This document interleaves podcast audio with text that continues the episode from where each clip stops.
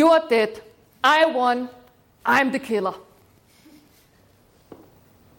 This is an actual quote from one of our players when she had just killed off all of her friends, playing a monster in a game called Betrayal at House on the Hill.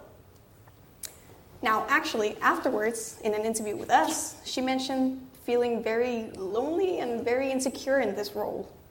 A clear contrast to what we otherwise had observed. My name is Marie Falk-Vinter, and I just finished my Master in Games. And I am Valbona Sinani. I too just graduated Master of Games together with Marie. And our thesis is about the role of monster in multiplayer games, specifically when you're playing with a group of friends. Our goal was to see how players are affected when they're playing in the role of monster in relation to uh, the social dynamics in friend groups. We observed three players, player one, two, and three. We saw them play through the board game Betrayal House on the Hill and the video game Dead by Daylight. Yes, and when you leave today, you will know a little bit more about the role of playing a monster or a villain in a game, but also how violent roles in general can have an effect on you and those around you. We all know the game tag. You might have played it yourself when you were a child. You might have kids that have played it. And have you ever looked at a child playing tag and thought, hmm, I wonder if they'll grow up and become a serial killer? you probably haven't. So why do we worry about that when it comes to games? Well, games do have an effect on players. We already mentioned the example of uh, one player who uh, felt lonely and secure when in the role of monster. And why will a game that describes itself as a deadly game of hide and seek have that effect on her?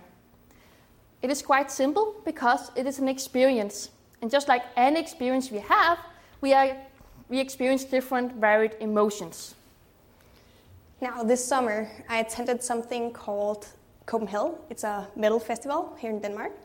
Uh, specifically, I got to attend to this thing inside of Copenhell called Smadreland. Now, I stood in a long line, waited my turn. I got to choose a tool. I chose a big hammer, of course.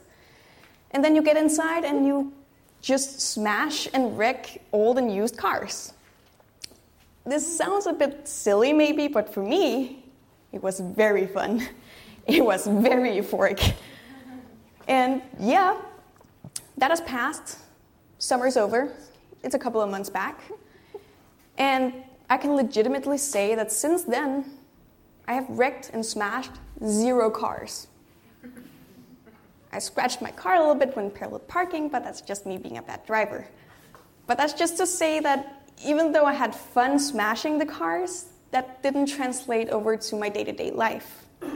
So playing tag, attending Smadreland, playing games, they're all just experiences.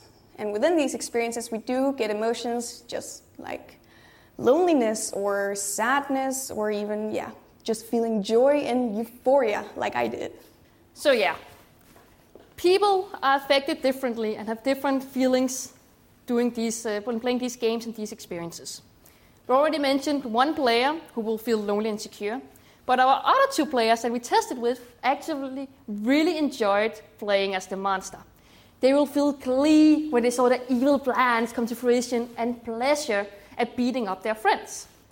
Um, not something that was necessarily something they saw to do in their everyday life. Um, one of them described herself as a kind and helpful person was actually kind of why she enjoyed the change of becoming a psychotic murderer that just got to slaughter her friends. Something even she herself admitted could sound a bit uh, psychotic. Yeah. Being able to play as a villain and enjoying the emotions and also the actions that the role allows you to, that is actually very much in relation to the people that you play with the group dynamic and how well you know one another has a big role in how you're playing this role. Um, for player two specifically, they really embraced this villainous role. But she also mentioned that she only embraced it because it was with her tight group of friends. They could tease each other, they could have inside jokes with each other. They were just generally very comfortable with one another.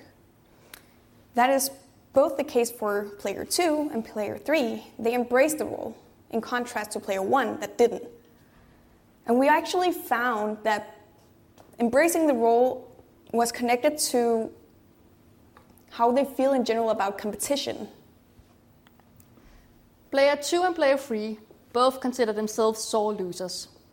While they played, they were very goal oriented and they had to win no matter what, even if they had to do some kind of unsportsmanship like behavior. There's nothing worse when you play tag and you finally get to a safe zone and then the chaser just won't leave you alone.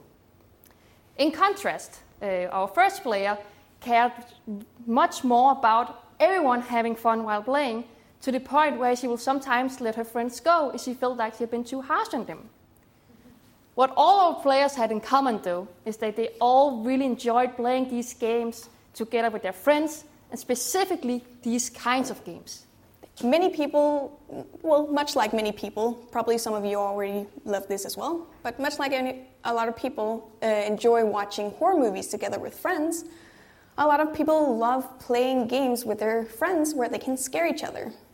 And like, in tag, the fun of it is chasing someone or being chased.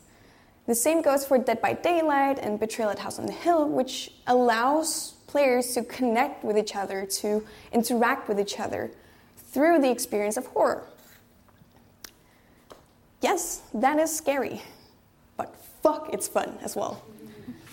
And for player one, even though we know already she's been very challenged with these negative emotions of loneliness and insecurities, we start seeing a pattern of her actually enjoying herself a little bit, having fun with it a little bit, actually gaining a lot of confidence. So much so, to the point where she actually says, You're dead. I won. I'm the killer. As we end this, we hope you now better understand what the role of Monster is and does to people. It is very different how people feel and act, but it doesn't have to be any different than a game of tag.